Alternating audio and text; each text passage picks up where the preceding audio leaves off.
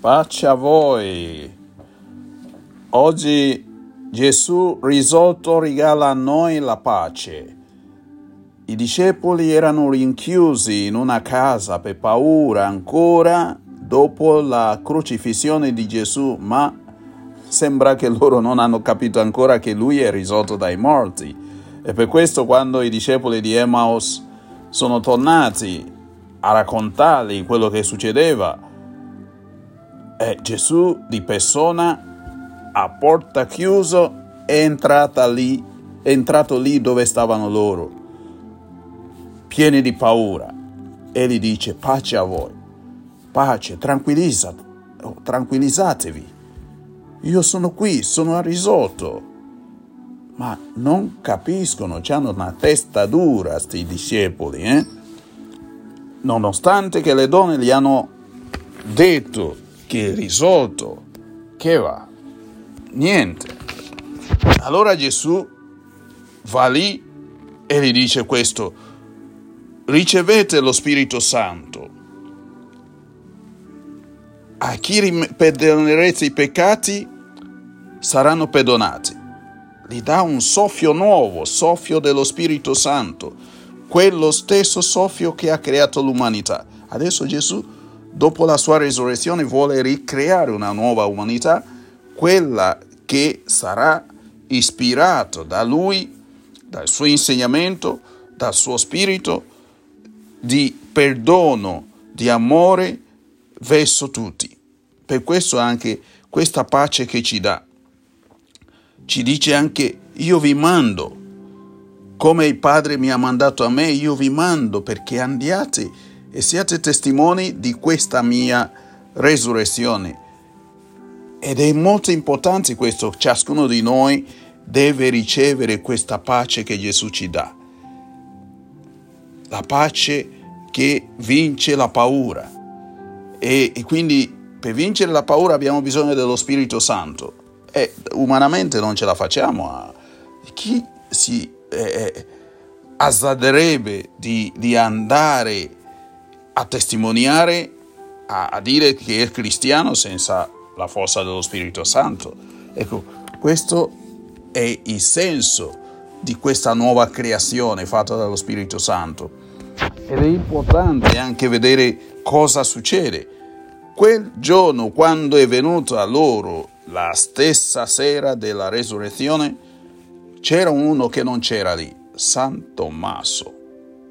San Tommaso, adesso le chiamiamo San Tommaso, ma lui era una persona che voleva agire come molti di noi giovani oggi che diciamo se non vedo eh, secondo la prova scientifica non credo ma chi ti ha detto che Gesù Cristo è, è Salvatore, è Messia? Chi ti ha detto che eh, eh, non si può fare questo oppure che noi dobbiamo risorgere? Chi ti ha detto? Chi ti ha detto che c'è qualcosa al di là? Ecco, e, e, e dicono quelli che si credono che sono scienziati o quelli che credono di, di essere solo credenti nella scienza, dicono no, se io non vedo e non misuro, non quantifico, non posso credere. Ma la storia di Gesù è una storia viva, una storia di una cosa che è successo di una persona che è vissuto tra noi, del quale i libri della storia che sono più autentici lo attestano tutti e in tutte parti del mondo. E questo è importante saperlo. E allora e Gesù rimprovera eh, Tommaso. Tommaso dice se io non vedo non credo. E allora otto giorni dopo, che sarebbe questa domenica, dopo la resurrezione, Gesù di persona ancora viene a porte chiuse per dire che lui ormai con un corpo spirituale può entrare dovunque, non importa dovunque tu sia. Gesù può entrare anche se tu avessi una, un cuore di cemento amato, cioè una testa di cemento amato, di acciaio, non so, negli abissi, Gesù può entrare. Però quando entra, allora eh, può succedere a te quello che, che è successo a Tommaso. E Tommaso si arrende perché Gesù gli dice guarda, io ti accontento, devi toccare, tocca le mie mani, tocca le ferite, le cicatrici, perché questo è anche per dirci che le nostre cicatrici, la nostra storia personale, le cose che abbiamo vissuto sulla nostra pelle rimangono lì, anche se Gesù ci sta salvando, anche se cambiamo la vita, la nostra storia è nostra storia. Bisogna riconciliarsi anche con la propria storia. Bisogna tenere conto che questa storia, ogni storia nostra, è anche una storia di salvezza come anche la crocifissione, le cicatrici di Gesù sono, hanno contribuito alla nostra salvezza. Anche le nostre miserie, tante cose, gli errori che abbiamo fatto nel passato, e sono lì. A volte la nostra uh, memoria ce lo fa ricordare, anche quando vogliamo dimenticare, però stanno lì.